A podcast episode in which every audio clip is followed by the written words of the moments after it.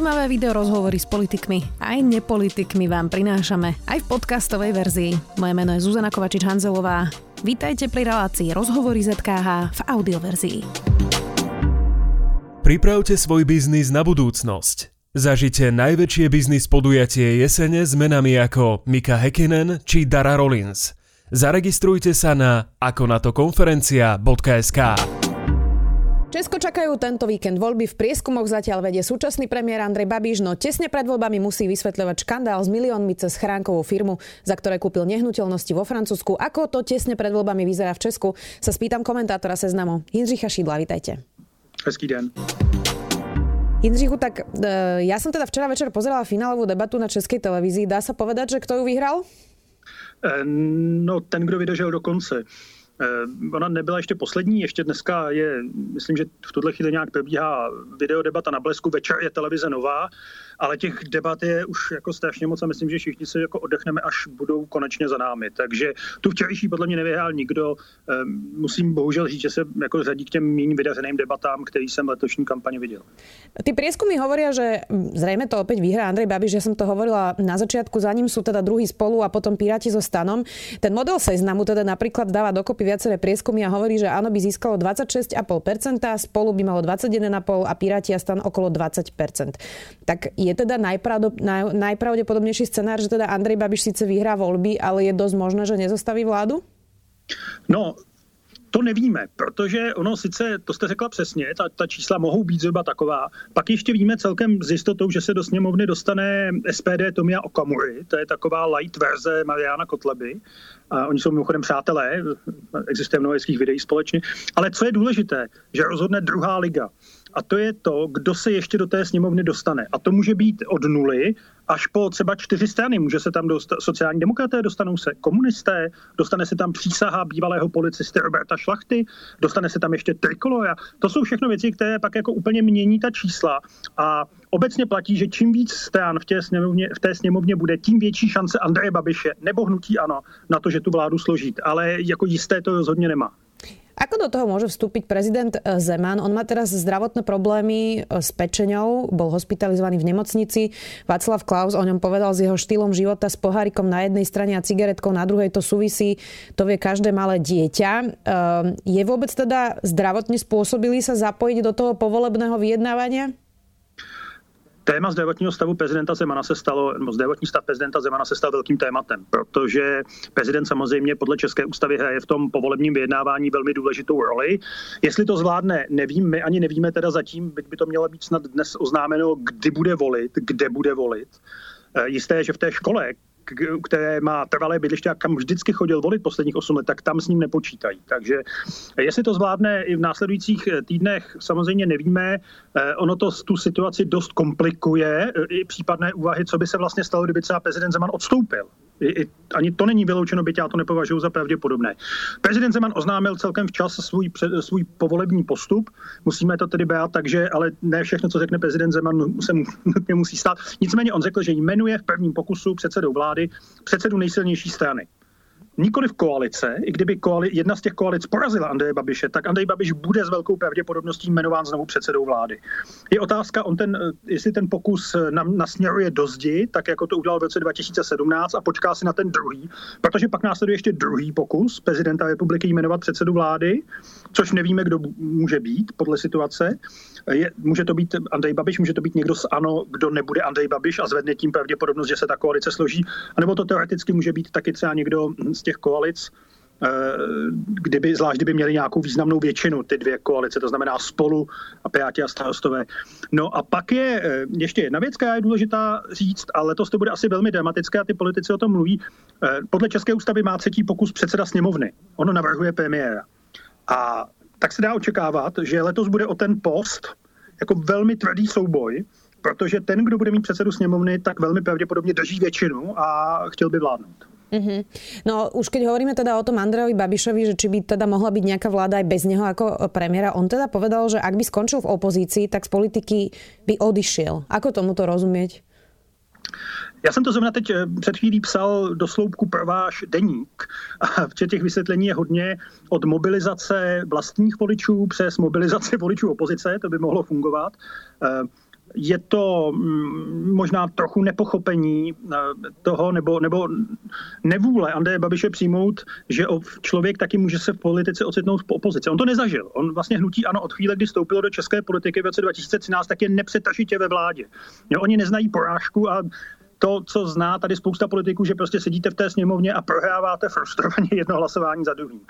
Eh, může to být taky vzkaz, eh, řekněme, některým potenciálním partnerům, ať na něj netlačí, protože bez něj jsou vyřízeni a pak to taky může být velmi jednoduché, že, se tomu, nemusí, že tomu nemusíme věřit. Andrej Babiš během svého života pronesl spoustu výroků, které pak popřel, změnil, zapomněl.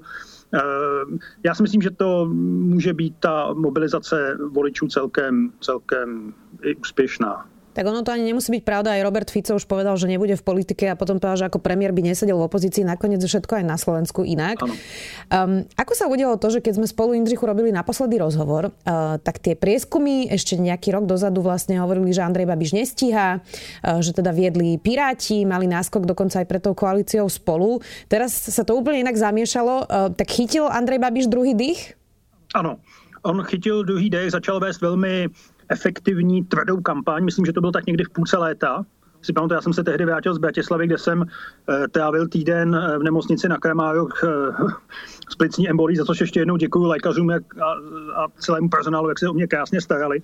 Moc děkuji. A on vlastně první někde na začátku srpna zahájil jako kampaň, kterou tu osta- ty ostatní nestíhali. On začal stanovovat témata, spousta těch těch jeho soupeřů vlastně jenom reagovala na to, s čím přišel do té kampaně Andrej Babiš. A je pravda, že to e, období, kdy Piráti v těch průzkumech vedli, to znamená, řekněme, od února někdy do června, tak bylo taky období, kdy Češi prožívali jaksi to nejméně úspěšné nebo nejdramatičtější, nejsložitější období spojené s e, pandemí covidu. Jo, tady ta čísla byla zejména, řekněme, v březnu v únoru, ale i v dubnu strašlivá. Umíjalo spousta lidí a to se myslím jako na podpoře vlády eh, a té hlavní vládní strany projevilo. Pak přišlo léto, situace se zlepšila, Češi na to možná chtěli už i trochu zapomenout, protože myslím, že jsou stejně unavení jako vy z toho všeho po té době. Mimochodem, pamatuju si, když jsem u vás seděl ve studiu v březnu 2020, tak jsme říkali, co z toho vlastně bude. A nikdo, nikoho z nás to jako nenapadlo toho 1. března, nebo kdy to tehdy bylo, co se může stát. A to, že takové jako ulehčení a e, jako snaha začít žít znova normální život, pak asi vedli i k tomu, že lidé trochu zapomněli a ano, odpustili a vrátili se k němu. To je, myslím, ten hlavní důvod. Kromě toho musím říct, že ta koalice Pirátů a stán, jakkoliv je jaksi podle mě politicky dost perspektivní, má tam jako zajímavé osobnosti z obou těch stran, takže se jí nepovedla kampaň. Jo, ta kampaň, nebo minimálně start té kampaně, jo, byl prostě velmi rozpačitý. V poslední době se to změnilo, oni upozadili Ivana Bartoše, trochu vystrčili Víta Rakušana, což je jaksi taková, řekl bych, koncenzuálnější možná figura politická než Ivan Bartoš, a, ale nicméně na ten návrat, na ta čísla, oni na jaře měli třeba 34%, tak eh, to nestačí. Oni budou rádi, když se budou pohybovat někde kolem té dvacítky, něco málo přes dvacítku. Ehm, reportéri Českej televízie mali nedávno takú rozsiahlú reportáž o tom, že tieto voľby e, rozhodnú dôchodcovia. A bolo to o tom, že odkiaľ vlastne čerpajú informácie dôchodcovia a teda fenomén hromadných e-mailov je veľká vec. Asi aj na Slovensku, ale myslím, že v Českej republike ešte viac. Takže rozhodnú voľby dôchodcovia, ktorí čerpajú informácie často z veľmi pochybných zdrojov? Já bych si to nedovolil takhle spojit, jak jste to řekla vy. Ano, Seniori lidé nad 60 let, teď mě to úplně skoro vyděsilo, eh, se tomu člověk jako blíží pomalu, tak seniori mají daleko větší volební disciplínu než mladí voliči. V Česku většinou chodí k volbám 70, přes 70% lidí nad 60 let, zatímco mladých do 30-35 let chodí polovina slaba, jo? nebo řekněme kolem poloviny. To znamená, že i v těch absolutních číslech je samozřejmě tahle ta voličská skupina daleko silnější. Nemyslím si, a fakt bych se nedovolil říct, že všichni eh, důchodci, kteří volí Andreje Babiše, eh, jsou jaksi pod vlivem řetězových e-mailů, což ano, máte pravdu, je velmi silný fenomén. Mě lidi často posílají a nestačím se divit. Eh, na druhou stranu důchodci mají možná také, nebo čeští penzisté mají Andreje Babiše spojeného s tím, co o něm neustále opakuje, a to je permanentní zvyšování důchodu. On skutečně eh, důchodcům za tu dobu, co, co je politice jako velmi významně přispěl. Teď se ještě zvedaly důchody na poslední chvíli několikrát během tohoto roku. A on se na otázku ve volebních debatách, když dostane otázku, eh, jakou plánujete důchodovou reformu, tak on na to řekne ano, důchodci jsou naše priorita a já jsem jim teď zvednu důchody. A vůbec se nehodlá bavit o tom, že ta důchodová reforma se netýká těchto penzistů, ale možná ani mě už ne, jo, ale možná mých dětí. Takže uh, oni samozřejmě považuje důchodce, penzisty za seniory, za jakoby základní kámen své, svého voličského jádra a oni mu také to zatím oplácejí a skutečně ho volí. Spomínala som to na začiatku a to je Pandora Papers a teda veľká kauza naozaj pár dní pred voľbami. Andrej mhm. Babiš teda plní aj svetové titulky, naháňalo ho BBC, dosť nešťastne ich teda odbil to video a naozaj obletelo celý svet. Má to efekt na voliča Andreja Babiša, alebo toto naozaj je po rokoch rôznych škandálov s eurofondami, s Čapým hnízdom už iba banalita, na ktorú vlastne ten volič nie je citlivý? Já si myslím, že to voliče, speciálně voliče Andreje Babiše příliš neovlivní, protože při vší úctě k ním a myslím, že se v tom neliší od eh, jaksi běžného českého voliče. Jako vysvětlit, v čem je problém s offshoreovou firmou, přes kterou si koupíte eh, zámeček ve Francii, je v podstatě nemožné. Voličům Andreje Babiše nevadí, že Andrej Babiš je bohatý muž. On jim řekl, že je bohatý muž a že to dokázal a že část toho bohatství nebo know-how, jak se dostat k bohatství, dá ve prospěch té země, oni mu to uvěřili a zatím mu to věří. Takže ne, nemyslím si, že by to eh, bylo eh, jaksi něco, co by tu kampaň mohlo velmi významně ovlivnit, byť samozřejmě už i eh, někteří čeští politici vyjazili do Francie, aby ten dům vyfotili, to konec konců, myslím, znáte ze Slovenska veľmi dobře. Áno, Igorovi Matovičovi sa hovorí, že tá ano. Vila v Cannes vyhrala voľby, vlastne to video. Vidno hmm. na, e, na tých médiách, ktoré vlastní Andrej Babiš, že mu aj tentokrát pomáhajú. Ako napríklad pokrývajú túto kauzu pred voľbami? Nějak zvlášť. Dneska vyšel v Mladé frontě dnes já se obecně jako trochu držím o to, abych jako hodnotil práci kolegů, eh, kdo jsem já, abych ji hodnotil. Nicméně třeba dnes vyšel z eh, předvolební rozhovor s, s Andrejem Babišem v Mladé frontě dnes. Čtvrtek je nejsilnější den pro Mladou frontu dnes, protože má magazín a on je nejsilnější politik v průzkumech, takže jim to tak hezky vyšlo, že to je dneska v největším nákladu, eh, přestože i dnes je dává spoustu exkluzivních důležitých materiálů, tak jako vy za paywall, tak tahle je na iDnesu zadarmo. Ten rozhovor je velmi vstřícný, musím říct. Velmi vstřícný, až jsem se tedy divil, ale vlastně mě to ani moc nepřekvapuje. Eh, samozřejmě, že jaksi vliv médií Andreje Babiše je omezený, on může držet tak řekněme 20% eh, toho trhu, eh, nepomáhá mu jenom jaksi to, že se, oni jsou jaksi přívětivý vůči němu. Třeba v sobotu teď vyšel v Lidových novinách, což je ten druhý menší deník z eh, vydavatelství Mafra, které mimochodem sídlí tady, tady vedle nás, my jsme sousedi na Smíchově, vyšel velmi dlouhý částečně velmi legační, částečně jako dost, dost hrozný rozhovor s Viktorem Orbánem, který, jak asi víte, minulý týden byl v České republice, byl v Ústí nad Labem ve volebním obvodu Andreje Babiše, v místě, kde letos Andrej Babiš kandiduje. A tak takovou, tak řekl bych, že takovýhle způsob podpory tady nebo pomoci vidíme, no tak on ty noviny nekupoval kvůli tomu, aby eh, si tam o sobě četl každý den, co udělal špatně. Z tých hlavných tém uh, tejto kampane alebo týchto volieb by človek mohol mať trochu rozpačitý pocit, lebo sú to témy, ktoré zdanlivo teda absolútne nie sú aktuálne, ako napríklad migrácia, ale nehovoríme o migrácii v kontexte, že potrebujeme vlastne pracovníkov uh, na trh práce, ale naopak, ako sa brániť migrácii a hovorí sa vlastne o, uh, o, o migračnej kríze z 2015. Potom klimatická zmena, opäť naopak, nie ako zastaviť klimatickú zmenu, ale, ale ako nerobiť nič proti klimatickej zmene. Priznám sa, že mňa osobne šokovala téma inklúzie na školách e, v kampani, že vlastne nechcú inklúziu, to ma trochu prekvapilo už v dnešnej dobe. Človek by z tohto uh, mohol mať tak ako povrchne pocit, že sú to témy takého človeka po 50 neochotného akýmkoľvek spôsobom pripustiť, že svet okolo sa mení?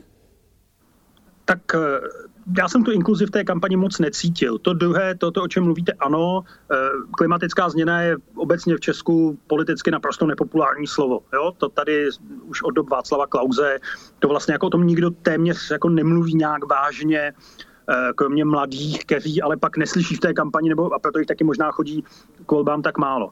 Pokud se týká uprchlíků nebo migrace, ano, to tak je. Prostě Andrej Babiš ještě v roce 2015, když ty davy skutečně migrantů jako táhli Evropou, tak eh, on ještě na začátku říkal, že by to možná byli dobří pracovníci pro český průmysl, že bychom je uživili nebo že bychom je zaměstnali, protože nám chybí, chybí pracovní síla. Pak ale rychle obrátil a teď je spolu právě s Viktorem Orbánem eh, jak si se označuje za hlavní protimigrační sílu v Evropě. Spojuje to s tím, že naopak Piráti Eh, by byly velmi promigrační, což je sice lež, nicméně on to, myslím, jako celkem umně komunikuje Andrej Babiš a prostě v té kampani, když potřebujete, aby se nemluvilo o vašich problémech, a teď třeba ani nemyslím ten, ten jeho majetek, eh, tak jak jste ho, jsme ho popisovali, ale myslím třeba výkon jeho vlády v epidemii covidu, který byl skutečně jako strašlivý, podle výsledků, no tak vytáhnete něco, co, co funguje. A fun, migranti v České republice zvlášť když tady žádní nejsou, ale mohli by být, jak se píše na Facebooku, tak prostě fungují. A proto Andrej Babiš tuhle tu kartu spolu s vyššími důchody, snížením platů politiků a prevencí zhoubných onemocnění hraje jako hlavní v té kampani. My jsme už loni si dělali legaci, jestli letos migranti do České republiky dorazí už v srpnu nebo až v září. Dorazili už v srpnu podle očekávání a myslím, že ještě v těch posledních několika hodinách, kolik je to 48 hodin, protože volby začínají za 48 hodin a půl zhruba, tak něco na to téma uslyšíme večer. Je super debata na Nově, což i vzhledem k publiku televize Nova je ideální chvíle tam o tom něco pohovořit. Eh, ja nemám rada úplne tie, tie, tie, to generalizovanie, že aký je český volič, ale z tohto, hmm. keď pozerám aj tie debaty, mi vychádza, že možno český volič teda nemá rád úplne zmenu a hovorí sa, že nepríjmeme euro, nedovolíme migráciu, nebudú, eh, nebude elektromobilita kvôli európskemu Bruselu a podobne. Čiže hrajú na to, že ten tradičný český kor volič vlastne nechce zmenu? Ano.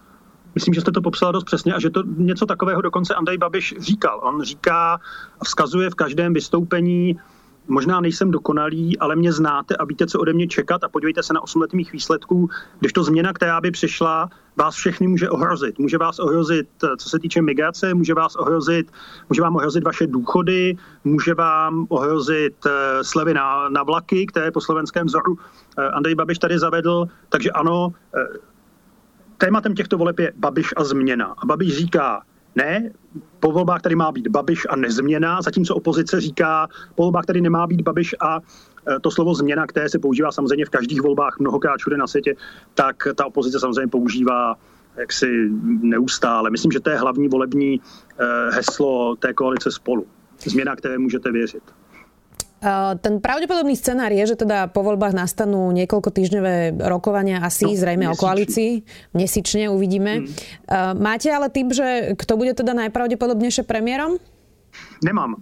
Myslím, že to nikdo neví. Jako téměř jisté je, že tím prvním po volbách bude Andrej Babiš že bude jmenován po třetí předsedou vlády, což se ještě žádnému českému politikovi nepovedlo, že bude po třetí jmenován předsedou vlády, byť on byl dvakrát jmenován v jednom volebním období a pak se uvidí. To všechno závisí na těch číslech, je tam strašně moc neznámých a ten výsledek může být těsný, e, jako velmi těsný, nebo se očekává, že bude těsný. Já vím, že to tady se říkalo na Slovensku před volbami 2020, ale byste neměli měsíc průzkumy. No.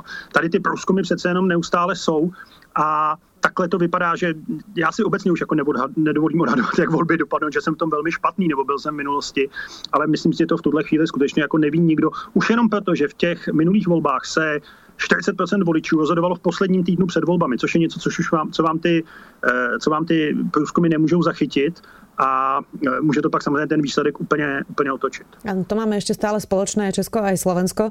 E, záverečná otázka, Jindřichu, čo sú vlastne tie najväčšie problémy, ktoré nezaznievajú v kampani, ale naozaj sú nejaké výzvy, ktoré budú čakať vlastne tú novú vládu už bez ohľadu na to, kto to bude? Jedna výzva je jasná, a té se mluví málo, je to předsednictví České republiky Evropské unii. Na to musíme mít tu vládu složenou v tu chvíli už. To je v červenci. Je mimochodem ještě otázka, jak do toho vstoupí možnost předčasných prezidentských voleb, o kterých se mluví tady v Česku jako velmi otevřeně. Už se jako v podstatě hledá termín, nebo mluví se o tom, kdo by mohl kandidovat, kdyby to mohlo být a podobně. Jakkoliv přejeme prezidentu Zemanovi pevné zdraví. A jako hlavní problém té vlády bude samozřejmě rozpočet. Česko se začíná eh, rozpočtově jako propadat tím žebříčkem. Andrej Babiš vždycky říká, že jsme, myslím, že šestá nejméně zadlužená země Evropské unie, ovšem ještě dva roky a narazíme na dluhovou brzdu. Jo. Takže eh, ty další roky budou pro Českou republiku stejně jako pro zbytek Evropy, Slovensko na tom bude podobně jako velmi těžké a jako vládnout tady bude velmi složité a bude to nepopulární. Takže i kdyby tady došlo k nějaké změně, kdyby se ujala moci jaksi ta ta část společnosti, která je teď 8 let v opozici, tak eh, ty další roky jako velmi rychle schladí jakýkoliv optimismus. Myslím, že Čechy čekají jako poměrně složité časy, co se týče cen energie, což už vidíme, inflace, která teď v Česku raketově stoupá. Eh, takže jako, že by tady došlo nějaká, k nějaké změně, která by všechny potěšila, tak to si myslím, že nebo která by jako definitivně potěšila aspoň tu část společnosti, která v ní doufá, tak to si myslím, že nestane. Tady se v Česku už jako otevřeně mluví o tom, že eh, málo kdy se před volbami říká, že budou nějaké předčasné volby. No, tak tady už se mluví o tom, že pokud se jich nedočkáme nejpozději za dva roky na podzim, tak to vlastně bude velké překvapení. Tak si na to budeme muset počkat cez víkend volby. Uvidíme, jak to dopadne. Jindřich Šídlo, komentátor se známu, ďakujem. Taky děkuji, nashledanou do Bratislava. Počúvali ste podcastovú verziu relácie Rozhovory ZKH. Už tradične nás nájdete na streamovacích službách, vo vašich domácich asistentoch, na Sme.sk, v sekcii Sme video a samozrejme aj na našom YouTube kanáli Denníka Sme. Ďakujeme. Čo sa potrebujeme naučiť, aby nás umelá inteligencia neobrala o prácu? Ako prelomili Kočnerovú trému? A na čom najviac zarába Apple? Ja som David Tvrdoň. A ja som Andrej Podsúbka každú sobotu v podcaste Klik s Davidom rozoberáme nové správy o technológiách a sociálnych sieťach. Náš podcast Rodiny Sme nájdete na sme.sk lomka klik alebo všade, kde sa dajú počúvať dobré podcasty. Každú sobotu.